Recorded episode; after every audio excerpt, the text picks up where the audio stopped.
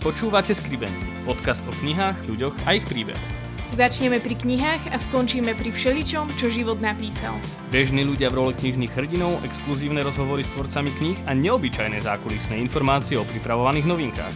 Ja som Momo. Ja som pán Patrik. A spolu s Kumranom a spoločenstvom Rieka života vám prinášame Skribendy. Podcast, ktorý má nádej.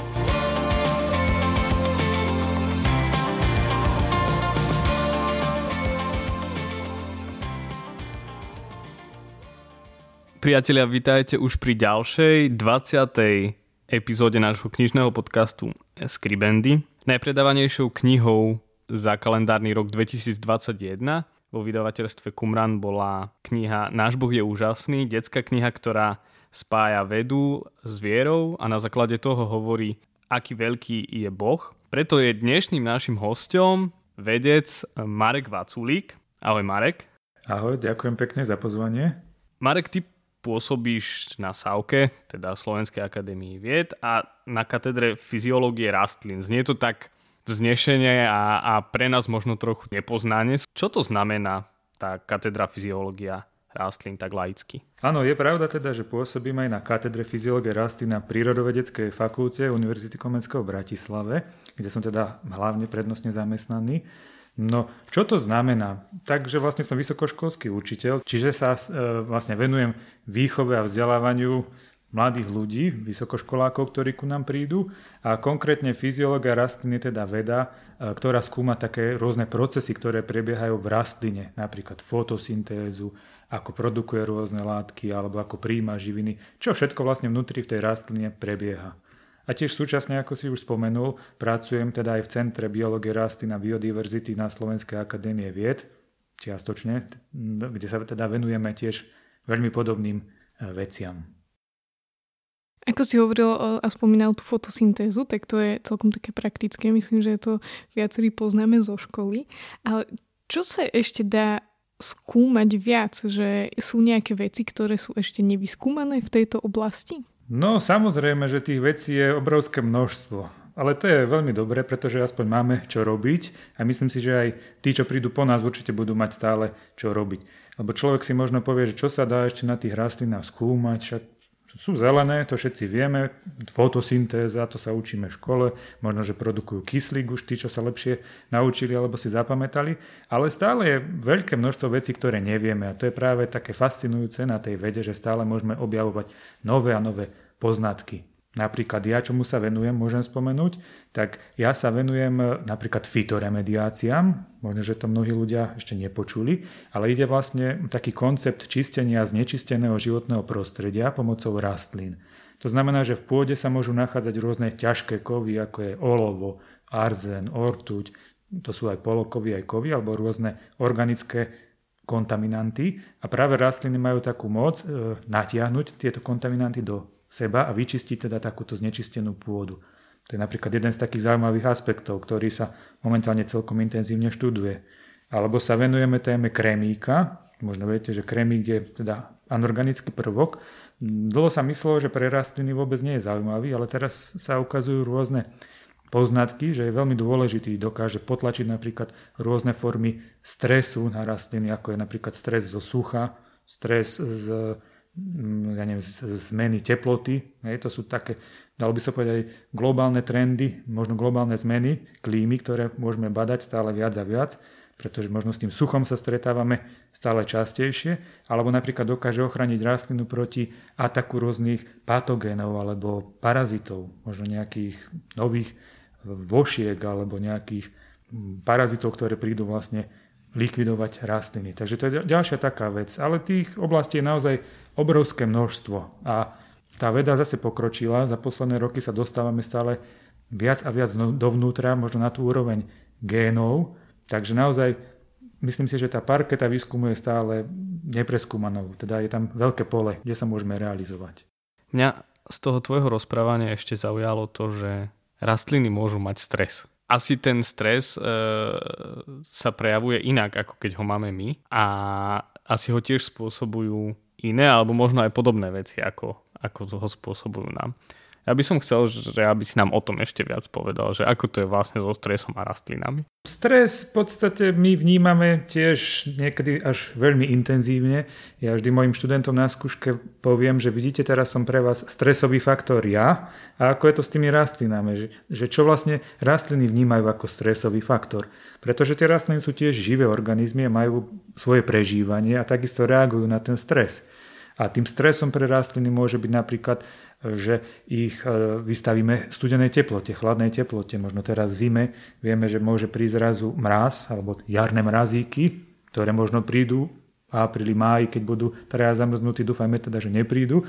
To je veľmi intenzívny stresový faktor pre tie rastliny. To je tiež niečo podobné, ako keby nás zrazu postavia na studený balkón v máji v krátkom tričku a bude vonku 10 stupňov. Tak otužilci by sa potešili, ale asi veľká väčšina ľudí by začala drkotať zubami.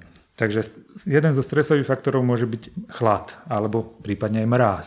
Potom napríklad samozrejme, možno taký prvý typický stresový faktor, ktorý nápadne veľa ľuďom je nedostatok vody. Čiže keď rastlinu nepolejeme, tak vlastne ju vystavíme suchu, nedostatku vody a to je naozaj taký jeden z kľúčových stresových faktorov, ktorý možno všetci si vedia predstaviť. Tiež stres z vysokých teplôt alebo nadmerného ožiarenia, možno v dôsledku toho, že mm, bola v minulosti poškodená ozónová diera alebo e, vlastne dochádza k silnejšiemu vystaveniu rastlín slnečnému žiareniu, to môže byť tiež forma stresu. Ako som už aj spomínal, ťažké kovy, toxické látky, ktoré sú v prostredí a ktoré sa do neho dostávajú najmä činnosťou človeka. Častokrát takou nepremyslenou činnosťou človeka, že sa snažíme tú prírodu využívať, doslova až niekedy zneužívať, dráncovať, získavať z nej suroviny a potom sa týmto spôsobom vplyvom banskej činnosti, vplyvom rôznych priemyselných aktivít dostáva do tej pôdy aj to, čo by v nej nemalo byť. Spomínané ťažké kovy, toxické látky, alebo napríklad aj rôzne farmaceutické produkty, ktoré sa dostávajú do riek, áno, alebo rôzne pesticídy, insekticídy. Čiže to je tiež forma stresu pre tie rastliny. A samozrejme to bola taká skupina abiotických stresových faktorov a potom sú biotické alebo také životné stresové faktory, čo sú rôzne herbivory napríklad. Povedzme si pravdu, no pre takú trávu je stresom aj možno krava na lúke alebo koza, keď si to tak zoberieme, lebo tú rastlinu ide zožrať. Ale zase je to niečo prirodzené a je, je to tak správne aby teda tá krava sa živila tou rastlinou. Ale pre tú rastlinu pôsobí ako stresový faktor. Možno, že ďalším stresovým faktorom môže byť nejaká vožka alebo molica, ktorú možno má človek na nejakej izbovej rastline a chce sa jej zbaviť, tak ju musí posriekať nejakým insekticidom alebo nejakým teda prostriedkom. No alebo možno krtko, ktorý žije v pôde, alebo nejaký hráboš. Tiež to sú vlastne živočichy, ktoré sa živia rastlinami, ale zase na tú rastlinu tiež pôsobia ako nejaký stresový faktor. Človek sa väčšinou učí v živote zvládať ten stres. My vieme tým rastlinám nejako pomôcť ten stres preklenúť, alebo jednoducho na to reagujú stále rovnako? Alebo sa adaptujú. Presne tak. Rastliny majú vysokú mieru adaptability a sú také dva mechanizmy. Jedna je tzv. aklimácia, taká krátkodobá adaptácia. To znamená, že sa vedia rýchlo prispôsobiť, ale takáto adaptácia je nededičná, čiže nie je zapísaná v génoch a už ďalšej generácii sa nemusí prejaviť. Ale ak ten stresový faktor pôsobí na tú rastlinu niekoľko možno generácií, tak sa presne dlhodobo adaptuje, prispôsobí sa tým zmeneným podmienkam. Takže oni sa vedia aj prirodzene brániť ale častokrát v dnešnej dobe práve tie stresy pôsobia na tú rastlinu oveľa intenzívnejšie ako v minulosti a najmä v súčasných e, rokoch dochádza k takému, ako by som povedal, mnohonásobnému pôsobeniu rôznych stresov naraz nedostatok vody, vysoké teploty, do toho možno tie ťažké kovy alebo biotické stresy, že sa to tak naakumuluje dokopy tie stresy a potom to môže až pôsobiť niekedy letálne na tú rastlinu, čiže nie je schopná vlastne prežívať ďalej. Tak práve preto aj my sa snažíme vlastne našim výskumom zistiť nejaké nové mechanizmy, ktoré by pomohli zvýšiť hovoríme niekedy fitness tých rastlín, aby boli také odolnejšie a dokázali lepšie reagovať na tie stresy. A to je napríklad ten spomínaný krémik, ktorý som už teda o ňom som niečo rozprával, alebo rôzne iné látky, ktoré dokážu naozaj možno aj nabudiť taký stav tej rastliny, podobne ako my si snažíme zvýšiť imunitu aby sme neochoreli, tak aj tá rastlina má rôzne spôsoby, ktoré dokážu tak naštartovať, aby dokázala odolávať tým stresom a bola taká vitálnejšia, pripravenejšia na to, keď sa s tými stresmi stretne. To znie veľmi zaujímavo, celý ten koncept tej e, fyziológie rastlina, toho celého, ale ja si pamätám, že keď som ja chodil ešte na školu, na základnú a potom na gymnázium, tak tie rastliny boli také, že až tak veľmi ma to nechytilo, že predsa len je tu ľudské telo, niečo, čo si viem nahmátať, čo mám na sebe, v sebe a potom sú tu nejaké živočichy, predsa len čosi, čo je také, že putavejšie od mala a tie rastliny boli také, že to išlo tak pomimo mňa. Prečo tie rastliny nakoniec? Mm, to si mi teraz nahral na smeč. Presne tak. Je to tak, že aj keď študenti prídu ku nám na fakultu, tak skôr ich zaujíma niečo, čo sa hýbe. Presne, živočichy. Nie každý, ale veľa študentov si myslí, že pôjde do Afriky študovať život slonov alebo veľkých zvierat. Potom zistia, že tá naša realita je trošku iná. Alebo možno to ľudské telo, možno teraz koronavírus všetkých zaujíma, všetci sme zrazu odborníci na celom Slovensku a niekedy použijeme aj tie pojmy, ktoré nevieme, čo znamenajú. Však ale tie rastliny častokrát sú možno v takom úzadí. Možno tým, že ich bereme ako niečo všedné. Hej, ideme po ulici a nikoho nenapadne, že, že sú tam pekné e, stromy, kríky, že produkujú kyslík, že beží tá spomínaná fotosyntéza. Alebo možno ani nikto netuší, že aký tajomný e, ten ich život vlastne je, čo to všetko obnáša, aké sú tie procesy, pretože sú skryté, sú tajomné, ale pritom sú veľmi fascinujúce presne takto možno mnohí ľudia vnímajú, že živočíchy, človek a tieto vlastne súčasti biológie sú zaujímavejšie, ale nájde sa aj skupinka takých nadšencov, pre ktorých práve tie rastliny sú možno takým zdrojom inšpirácie pre ďalšie výskumné aktivity. A kedy si sa rozhodol, alebo vôbec prečo si sa rozhodol, že budeš rastliny skúmať až na takej vedeckej úrovni. Že aj mnoho ľudí, ktorým sa páčia tie procesy v ľudskom tele, tak nejdú na medicínu, alebo tým, ktorí sa páčia zvieratá, tak nejdú na veterínu. A, a prečo vlastne táto vedecká oblasť? Tak e, možno, že od malička som inklinoval k prírode, e, že ma jednoducho bavilo chodiť do prírody, za to aj možno vďačím mojim rodičom, že nás brávali častokrát na výlety, alebo mali sme, alebo teda rodičia majú takú chalúbku v horách, v Javorníkoch, kde sme vlastne strávili veľa z detstva počas víkendov alebo počas prázdnin. Je to priamo teda v horách, taká osada, pláne pri Bytči. No a to bolo pre mňa úžasné, že som sa dostal do lesa. Mohol som chodiť na huby, naučil som sa zbierať liečivé rastliny a možno tam niekde, aj tam niekde sa vlastne zrodila taká túžba študovať tú prírodu a venovať sa viacej, poznávať tie krásy stvorenia. Takže potom som mal tiež takú dilemu možno po skončení strednej školy, že ktorou cestou sa vydať, lebo okrem biológie ma veľmi bavili, alebo stále bavia minerály a geológia, tak som bol v rozpakoch, že kam sa vydať ktorým smerom a potom som sa rozhodol, že dobre, biológiu si nechám ako hlavný odbor štúdia a tú biológiu popri tom ako nejaký koníček. No a niekedy v živote sa stane, že sa to dokonca podarí sklbiť, čo sa mi aj naozaj v praxi podarilo, pretože sa venujem fitoremediáciám, ako som spomínal, a vlastne tam je spojenie toho substrátu, tej geológie s tými rastlinami, ako tie rastliny dokážu vlastne čistiť prírodu, ktorú kontaminujeme možno aj anorganickými znečisťovateľmi. Takže jedno s druhým nakoniec súvisí a a je to tak, ako to je a je to dobré. Ty si mal nejaké očakávania, ako si spomínal e, v tejto odpovedi, že chcel si sa venovať viac tej prírode, skúmať ju do hĺbky a tie očakávania sa naplnili postupom rokov? Teda tá práca priniesla to, ako si si ju predstavoval? Ale myslím, že áno. Myslím, že áno. Preto som sa ale vlastne ostal pôsobiť vo vede, výskume a školstve, pretože ma tá práca veľmi baví, naplňa. Jednak ma naplňa to, že môžem pracovať napríklad na univerzite s mladými ľuďmi, že je to taká dynamická práca, stále niečo nové prináša. Aj v tom vedeckom poznaní stále je vlastne možnosť študovať niečo nové, objavovať niečo nové a to vlastne poháňa tú vedu vpred. Takže ja si myslím, že tá práca ma určite baví a som rád, že som sa rozhodol práve tak, ako som sa rozhodol. Možno moja mama kedysi hovorila, že choď radšej na medicínu, budeme starí a budem treba doktora v rodine. Ale ja som jej hovoril, no to nebude pre mňa, ja sa radšej budem vrtať v rastlinách. Takže som spokojný, že som sa tak rozhodol.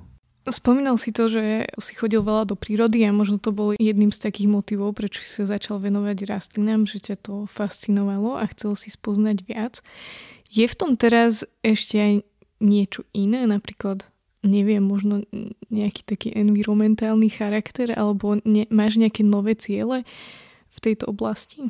Mm, tak samozrejme, snažíme sa, aby sme aj tie naše výskumné aktivity eh, venovali také praktickej, aby sa dali jednoducho prakticky aplikovať e, v bežnom živote, aby to nebolo len, že skúmame niečo, hovoríme, že vedu pre vedu, aby sme niečo objavili, ale aby z toho mali vlastne ľudia v budúcnosti úžitok. Aby to, čo zistíme vlastne v budúcnosti alebo aj v súčasnosti, pomohlo ľuďom, ľudstvu v rôznych oblastiach. Napríklad, aby sme produkovali bezpečnejšie, zdravšie potraviny, aby, aby neboli vlastne plné jedovatých látok. Alebo napríklad, aby sme pomohli zlepšiť životné prostredie, lebo vieme, že tam je to žiaľ všelijaké v dnešnom svete. Ano? Takže, takže určite, že všetci sa snažíme podľa mňa prispieť k tomu, aby sa vlastne na tejto našej planéte žilo oveľa lepšie. Myslíš si, že taký environmentálny apel vo všetkých odvetviach vedy a výskumu má zmysel, že možno moje malé rozhodnutie triediť odpad a to, že ty riešiš výskum rastlín, ktoré môžu vyťahovať alebo čistiť zem od ťažkých kovov, že to má zmysel v tom nejakom veľkom celku? Určite má.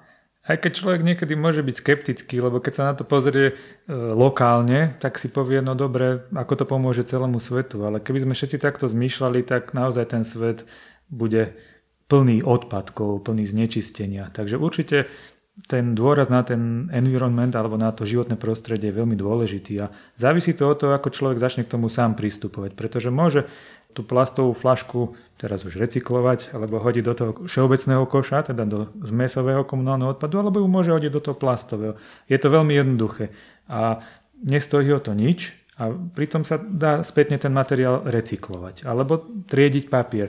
My sa doma snažíme naozaj triediť, separovať všetky zložky, lebo si myslíme, že to naozaj je to dôležité začať od seba. A niekedy je taká tendencia, že vo svete možno, no však aj tak tomu nepomôžeme, lebo veľké krajiny produkujú veľa emisí a čo to naše malé Slovensko, ale to vždy začína od toho jednotlivca, ako my k tomu pristúpime. A to je tak s celým životom, že vždy sa človek má pozrieť na seba a snažiť sa správať sa tak, ako by ako by možno chcel, aby sa aj ostatní správali. Vždy to začína od toho jednotlivca. Čiže naozaj aj tá sféra ochrany životného prostredia je veľmi dôležitá a dúfam, že sa dostatočne snažíme to aj zdôrazniť našim študentom, aby sme to vybudovali vlastne možno v tej ďalšej budúcej generácii vedcov alebo aj učiteľov, ktorí sa vzdelávajú u nás, že naozaj to životné prostredie si musíme vážiť a musíme si tú prírodu chrániť. Ty ako vedecký pracovník, ale aj ako učiteľ máš aj nejaký taký, teda určite máš, ale ako vyzerá tvoj nejaký taký kontakt s tou vedou, taký praktický, že neviem, tráviš aj čas v nejakých laboratóriách, možno aj sám, alebo so študentmi, alebo ako to vyzerá vôbec, ja si to neviem ani predstaviť. Že... Mm-hmm, taký bežný deň, povedzme. E, samozrejme, je to rôzne. Keď som bol možno mladší, ešte možno doktorant, študent alebo som začínal, tak som mal oveľa viacej času na to, aby som ho strávil v tom laboratóriu. Pri tom výskume teraz s pribúdajúcimi rokmi pribúdajú aj povinnosti, najmä tie administratívne, ktorých žiaľ býva veľa, tak to asi vieme viacerí. No a niekedy až nás tak ňavia, čiže nemáme dosť času možno venovať sa naozaj tej vede. Ale naozaj to štúdium prírodných vied spočíva v tom, alebo práca teda prírodovedca, že okrem napríklad tej výučby, na ktorú je kladený dôraz, my venujeme aj svoj čas študentom priamo v laboratóriách, kde im teda ukazujeme rôzne techniky a napríklad naši študenti musia sa naučiť pracovať, ovládať prácu s rôznymi prístrojmi v laboratóriu a musia na konci vlastne počas obhajoby diplomovej práce ukázať výsledky svojej vlastnej vedeckej činnosti. Čiže je to taká praktická práca v laboratóriu alebo prírode priamo. Ty okrem toho, že teda pôsobíš na univerzite aj vlastne v Slovenskej akadémii vied, tak o, my sme si našli, že si viedol aj taký nejaký seminár, alebo ako by som to nazvala, o, v rámci týždňa vedy a techniky. A tam v podstate prichádzali študenti alebo žiaci, ktorí boli oveľa mladší Dajú sa tieto vedecké poznatky, ktoré sú možno nám aj terminologicky alebo neviem akým spôsobom ešte iným vzdialené, dajú sa vysvetliť mladým ľuďom aj tak laicky, alebo ako by som to povedala? Myslím si, že všetko sa dá vysvetliť laicky, len treba nájsť tú správnu cestu a ten spôsob, ako tie vedomosti približiť ľuďom. Lebo presne tak, keď im budeme vysvetľovať komplikované schémy a rozprávať sa v rôznych odborných ehm, výrazoch alebo budeme používať rôznu odbornú terminológiu, možno to bude vyzerať odborne, ale nikto nám nebude rozumieť. Čiže naozaj ja aj snažím sa uplatniť ten prístup k mojim študentom na prednáškach.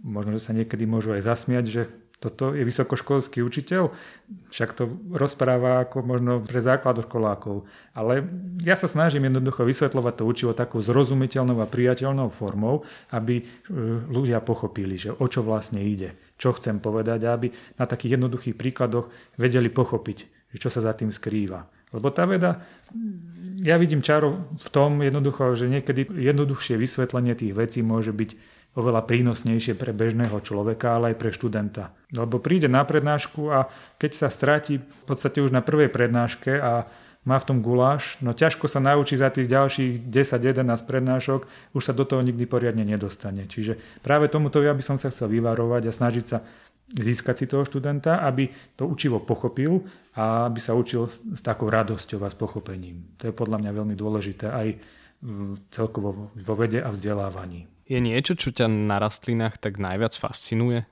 Tak možno ma trošku fascinuje vlastne, ako sa vedia prispôsobiť rôznym životným podmienkam. Napríklad, že niektoré sú veľmi senzitívne na rôzne faktory a niektoré e, dokážu prežiť extrémne podmienky, napríklad sucha alebo prítomnosti ťažkých kovov. Také špeciálne rastliny označujeme pojmom hyperakumulátory, že oni dokážu prežiť napríklad dávku toxických prvkov niekoľko desiatok násobne vyššiu ako ostatné rastliny. Takže možno je to taká ich prispôsobivosť rôznym podmienkam alebo taká rozmanitosť celej prírody a samozrejme aj rastlín. My sme v úvode spomínali tú knihu Náš Boh je úžasný, ktorá sa v podstate venuje spojeniu vedy a viery a tiež tú vedu vysvetľuje takým v úvodzovkách veľmi jednoduchým spôsobom, keďže je to detská kniha a poukazuje vo vede na, na krásu a veľkosť Boha.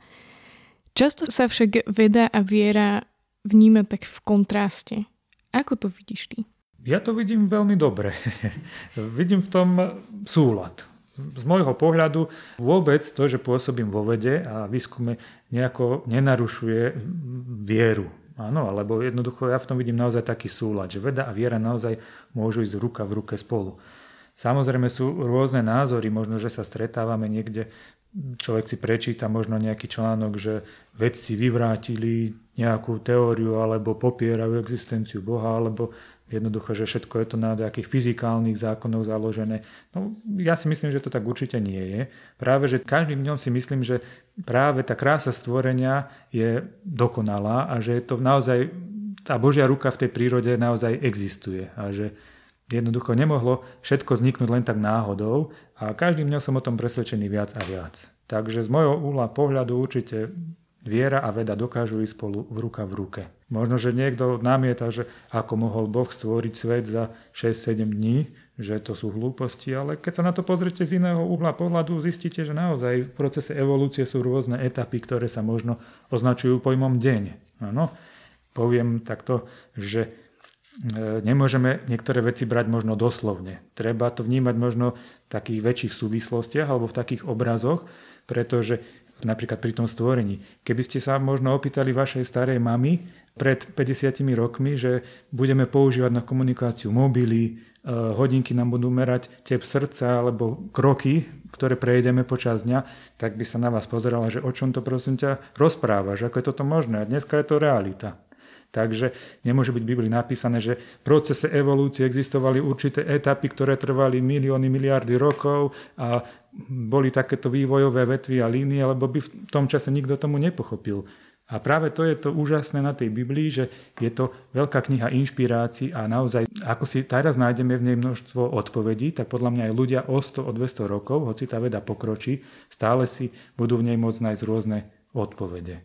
Niektorí môžu oponovať, že je to také pomerne naivné zmýšľanie, aj keď pre nás teda nie, ale je podľa teba nejaký v prírode zretelný znak toho, že Boh existuje, aspoň teda pre teba? Tak už len to, že človek sa zobudí ráno, otvorí oči a vidí slnko a vidí, že to slnko vyjde samo od seba a vyletia vtáci, tak už len to je dôkaz toho, že aké je to super ako je to parádne stvorené. Hej? Keď to zoberiem na ten svet rastlín napríklad, tak tie rastliny, samotné klíčenie rastlín, možno, že sme si možno dali fazulku na okno a sledovali sme ako klíči. Ale keď človek ide do detailu a vidí všetky tie procesy, ktoré sa za tým schovávajú, to je ten tajomný život rastlín, že tam musí dôjsť k iniciácii toho klíčenia, že vlastne vnútri sa nachádza nejaké embryo, ktoré vzniklo z nejakej z oplodnením vlastne dvoch buniek, ako sa organizuje, že za tým je naozaj celá mašinéria génov, je to veľmi komplikovaný proces.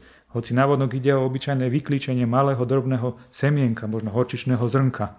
Áno, ale naozaj všetky tie procesy, ktoré sa skrývajú za tým, tak je to niečo úžasné. A stále napriek tomu, že tá veda je pomerne, ako by som povedal, pokročila za posledné roky stále, je toľko určite oblastí, ktoré vôbec nepoznáme. To mňa naplňa takou bázňou voči tomu všetkému a tým, že koľko toho veľa človek už vie, ľudstvo, koľko vie, ale koľko stále ešte nevieme, že čo všetko vlastne je stále našim očiam také skryté a čo sa podarí možno odhaliť v budúcnosti. A možno ani úplne nevieme, čo ešte nevieme. Určite, áno. Prinieslo ti niekedy toto vedecké bádanie aj pochybnosti do viery, že si zrazu vedel mnoho vecí, ktoré si predtým nevedel aj racionálne vysvetliť? Pochybnosti do viery? Asi ani nie. Myslím si, že nejako nemal som dôvod pochybovať. Hovorili sme trochu o tom, ako si sa dostal k tomu štúdiu biológie a ako ťa to zaujalo, ale trochu by nás zaujímalo aj, že ako si sa vlastne dostal k viere a k tým nejakým morálnym zásadám a životu, ktorý žiješ a ako sa z teba stal Marek Vaculík, akým si dnes? Tak samozrejme určite veľkú mieru vďaky na to majú moji rodičia, pretože ma viedli od malička k viere. Takže to je veľmi dôležité, myslím si, že človek je už v podstate od malička vedený v tej viere. No, potom napríklad e, veľa mi dalo to, že som chodil na cirkevné gymnázium Sv. Františka v Žiline, pretože ja pochádzam zo Žiliny, že som mohol byť v takom prostredí. To vnímam tiež veľmi pozitívne, že človek je v takom dobrom priateľskom prostredí a je to vlastne istá forma formácie, alebo istý spôsob formácie.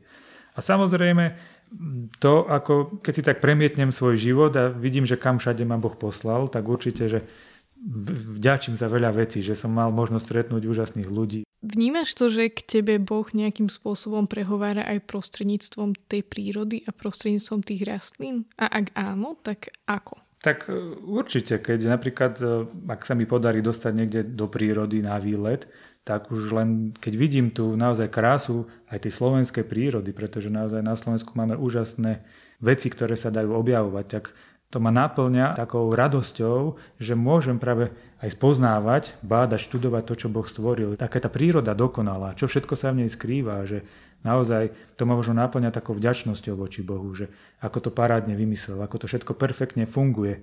Je to také samonosné by sa dalo povedať, že tie procesy sú pekne naviazané na seba a človek naozaj obdivuje a sa skláňa nad tým, ako to všetko funguje, ako je to také puzzle. Jeden dielik zapadá perfektne do druhého a nie sú tam žiadne chýbajúce veci a naozaj to vytvára taký krásny harmonický obraz. Čiže to ma vždy naplňa takou radosťou. Tá krása Božieho stvorenia. Ohromné, Ohromné maličkosti. Na záver máme takú rubriku, volá sa Ohromné maličkosti podľa knihy rovnomennej od Chestertona. Sú to veci, ktoré sú maličké a pre niekoho možno bezvýznamné, ale zase pre iných to vôbec nie sú všedné veci. Čo sú tvoje ohromné maličkosti, Marek? Pre mňa, no neviem, či sa to dá nazvať ohromnou maličkosťou, ale je to úsmev mojej manželky a mojich detí. Možno, že niekedy to tak človek, alebo ja osobne berem ako usmejú sa, ale keď si to tak zoberiem, je to niečo veľmi dôležité, čo, čo mi veľa dáva. Takže nechcem to nazvať, že ohromnou maličkosťou, ale niečím ohromným pre mňa. Ďakujeme veľmi pekne za tento príjemný rozhovor. Dnes sme tu mali Mareka Vaculíka, ktorý je vedec a pôsobí na Univerzite Komenského a v Slovenskej akadémii vied. Hovorili sme o rastlinách, o prírode, ale aj o tom, ako môžeme vidieť v tejto prírode krásu stvorenstva. Niektoré veci nám načrtol aj sám Marek a keď vás to zaujíma, tak ešte raz pripomíname knihu, aj o ktorej sme sa bavili. Volá sa Náš Boh je úžasný, ktorá vyšla vlastne minulý rok vo vydavateľstve Kumran. Je to už druhá kniha zo série Neopísateľný pre deti a veľmi sa tešíme, že v týchto dňoch vychádza aj tretia kniha z tejto série, ktorá sa volá Zázraky stvorenstva, kde môžete nájsť opäť mnoho zamyslení a inšpirácií z tejto oblasti vedy. Ďakujeme. Ďakujem aj ja.